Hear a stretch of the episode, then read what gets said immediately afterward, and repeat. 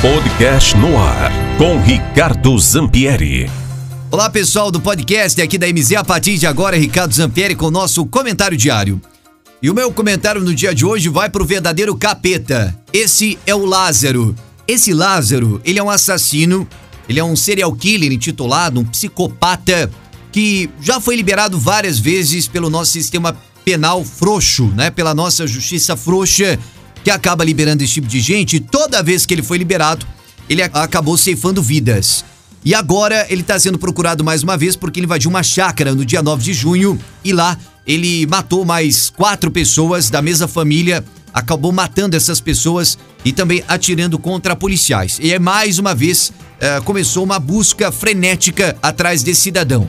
Provisto uma ideia, o amigo que nos acompanha, são mais de 400 profissionais das forças de segurança Agora não é só a polícia do estado de Goiás, agora é a Força Nacional envolvida atrás de um único vagabundo, atrás de um único meliante. Setores de inteligência, todo mundo para prender esse cidadão.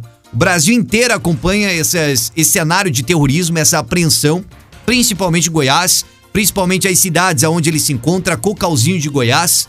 Ele está tentando voltar para Brasília e o pessoal tá atrás dele. Só para ouvir ter uma ideia, numa oportunidade em que esse cidadão foi liberado da cadeia e houve aí a, a, a, suspeita em que ele estava numa localidade, essa localidade acabou fechando escolas. Eles chegaram a fechar escolas devido à presença do meliante naquele município. Provisto ter uma noção do tamanho do perigo que esse cidadão representa. E esse cidadão ele tem envolvimento com o capeta aí, né? É, inclusive, dentro do seu esconderijo, foi encontrado aí dentro da, da sua casa, enfim, né? Objetos aí da, de feitiçaria, de magia negra, de coisa maligna, né? E, e situações voltadas ao satanismo é, que esse cidadão aí, portanto, venera.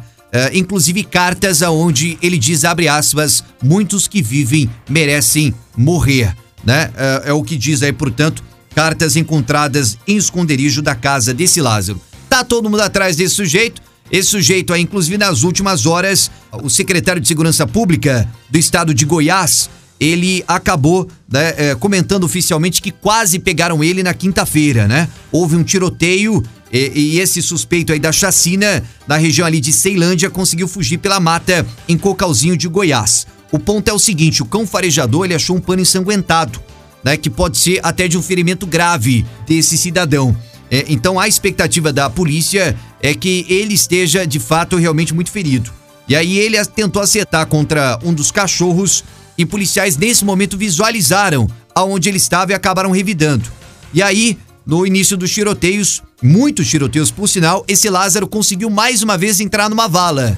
E dessa vala, ele acabou conseguindo entrar na água e os policiais perderam mais uma vez o rastro do humilhante. Inclusive a polícia diz que realmente não consegue entender, porque eles sabem onde ele está, eles fecham o cerco contra o cidadão, eles localizam o cidadão, atiram contra o cidadão, ele consegue fugir e de repente ele some. Ninguém acha mais esse sujeito. Até o próprio governador, o governador Ibanez Rocha, é, inclusive deu né, uma, uma declaração falando que parece que esse cidadão faz a polícia de bobo, porque ninguém consegue entender como que um vagabundo foge de 300 policiais, né, totalmente gabaritados para prender o cidadão. E aí com isso, tá todo esse cenário. Na sexta-feira passada ele roubou um veículo e fugiu para Cocalzinho de Goiás, depois colocou fogo no carro.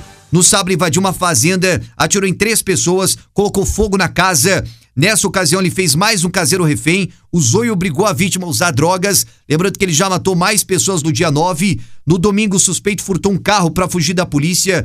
Foi visto, abandonou o carro. Na segunda-feira, foi filmado por câmeras de monitoramento. Uh, entrou numa chácara, pediu comida aos moradores, fugiu. Na terça-feira, fez mais uma família refém. Na quarta, foi visto por uma, um outro morador numa área rural. E na quinta-feira, a polícia retomou as buscas em mata da região e mudou inclusive a base da operação pela segunda vez. Para fechar toda a tona em torno desse comentário, dois pontos. Primeiro, mostra é, o porquê da política do atual governo de querer armar a população do campo.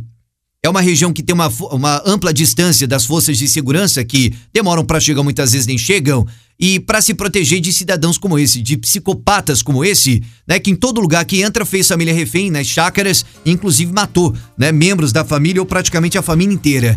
E o outro ponto também é que quando a gente acha que esse cidadão que está aterrorizando a comunidade, quando você não imagina ser possível, acredite, sempre tem um vagabundo para defender um cidadão desse. E dessa vez, o vagabundo ou os vagabundos são do blog 2 do Brasil 247, que é um blog, é um site muito conhecido, inclusive nacionalmente, e que é extremamente ligado ao PT, ao Partido dos Trabalhadores, e que criou uma narrativa agora para tentar defender esse bandido satanista, dizendo que ele seria uma vítima da sociedade. É aquele assassino do bem, né, pessoal? Talvez que esse pessoal fale aí. Uh, inclusive, abre aspas, o pessoal coloca na coluna, a coluna de Lele Teles. Abre aspas, no fundo, Lázaro é apenas mais um miserável, cheio de chagas psicológicas e que cansou de mendigar a sua condição de gente. Muitas vezes, o agressor também é uma vítima. Fecha aspas, é a coluna dessa galerinha, para vocês entenderem como que esse pessoal pensa, né? Desse blog aí 247, que é extremamente ligado e, portanto, ao PT. Essa situação, eu trouxe primeiramente todo o currículo e todo o pavor que esse cidadão causa e no final para mostrar como essa galera ainda tenta criar uma narrativa em torno disso e tentar defender o meliante. Com isso, eu tenho que ir embora, né? Aqui Ricardo Zampieri da MZFM, o comentário Juízo de Mérito, aí é contigo, amigão. Da MZFM para o podcast do MZ Notícia. Tchau, pessoal. No ar, com Ricardo Zampieri.